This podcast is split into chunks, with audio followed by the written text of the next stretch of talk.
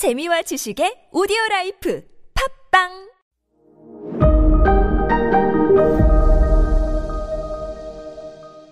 네, 여러분 안녕하십니까. 역사 스토리텔러 썬킴 인사드리겠습니다. 정주영 회장이요. 그 소 천 한 마리를 이끌고 판문점 지나서 아, 북한으로 간 거 유명하지 않습니까? 왜 천 한 마리였냐?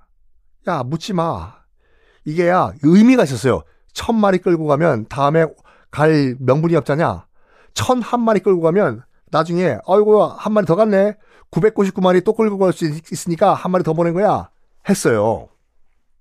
그리고 참 그 정주영 회장이 가가지고 김정일 위원장은 그때 만났지 않습니까? 제일 처음에 요구한 게 뭔지 아십니까? 정주영 회장이 남북 경협, 남북 통일, 뭐 이거 아니에요. 김정일 위원장, 내가 첫사랑 좀 찾아줘. 였어요, 진짜. 와, 이거 여러분 이 방, 이 방송 듣고 계시는 분꼭 기억하세요. 남자는요, 나이 들어도 아주 민감한 얘기인데 남자는 나이 들어도 첫사랑 잊지 않습니다. 어, 이, 뭐, 지금 뭐, 남자가 50대, 60대라고 하더라도 첫사랑만큼은 기억해요. 어딘가에, 집안 어딘가에 첫사랑 사진 한 장 찍으면 다 보관하고 있어요. 기억하시죠, 여러분들? 예전에 한 20년 전쯤에 싸이월드 우리가 도토리 할 때, 그, 남자들 뭐 했는지 아십니까? 그때 파도 타기에서 제일 먼저 한 것이 첫사랑 뭐 하고 있는지 첫사랑 홈페이지 몰래 가서 보는 거였어요. 가다가 멘붕이 오는 순간이 있었습니다. 뭐였냐면 그때 600회, 700회 방문 자 이벤트가 있었거든요. 당첨되는 순간이 있어요. 내가 나도 모르게 딱 걸, 첫사랑 홈페이지 몰래 갔는데 600번째 방문자 축하합니다. 빰빠밤빰빰빰빰빰 멘붕 오는 거예요. 아, 나 몰래 가야 되는데 아, 제발 아음. 그러면 그 첫사랑은 이렇게 생각하겠죠. 아, 자식 못 입고 아직도 너, 넘어왔구나 라고요. 그 얘기를 한 거예요. 원래 그 저기 그 정주영 회장은 변 여사님 본부인 계셨잖아요. 갈 때 이제 그 서울 평창동에 20억인가짜리 집을 집까지 사 놨대요. 북한 가기 전에. 여보, 나 북한 가서 첫사랑 찾아올 거고 있으면 데려올 거고 이 집에서 살게 살게 할 거라고.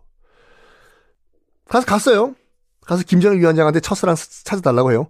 당시 첫사랑이 그 가출하기 전에 강원도 그 아산에 있었던 이장님 댁 딸이, 딸이었다고 하거든요. 김정일 위원장이 당연히 찾아오라고 해요. 난리가 난 거예요. 김정일 위원장님께서 지금 찾아오라고 하니까 나라가 발칵 뒤집혀서 다 싹싹 뒤져서 다 찾아오라고. 근데 안타깝게도 그 찾아달라고 했던 부탁을 했던 그 시점 2년 전에 벌써 돌아가셨다고 하더라고요. 하여간 정지영 회장 어 쌀가게에 취직을 합니다. 복흥상회라는 쌀가게에 취직을 해요. 아직까지는 가출한 상태였어요.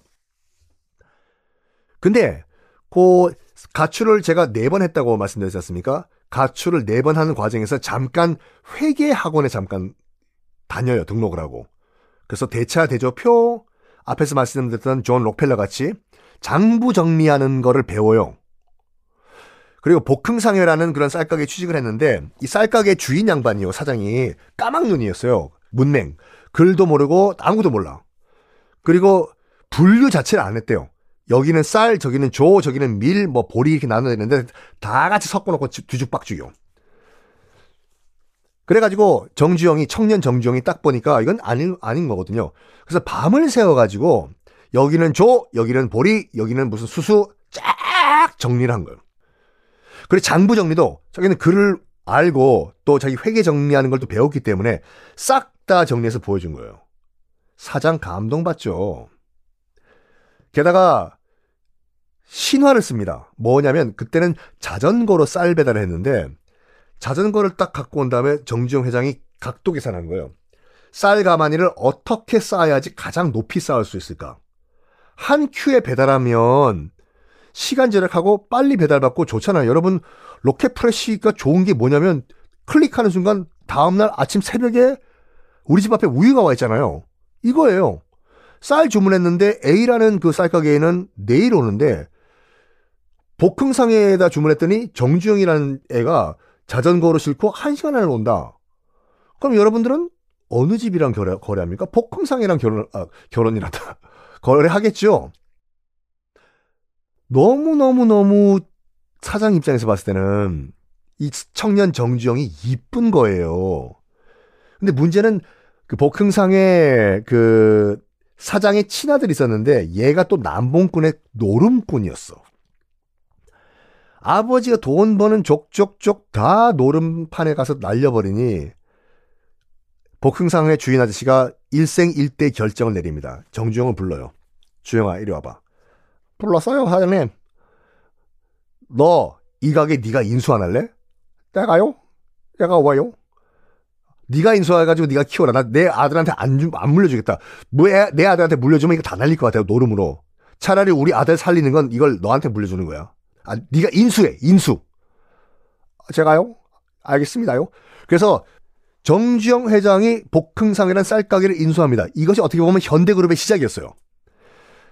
간판 바꿔요. 경일상회라고. 경, 수도의 일, 남바원이 되겠다. 수도에서 남바원이 되겠다라고 이름 바꿉니다. 그리고 복흥상회의 단골들 그대로 인수받아요. 그리고 쌀가게를 키워 나갑니다.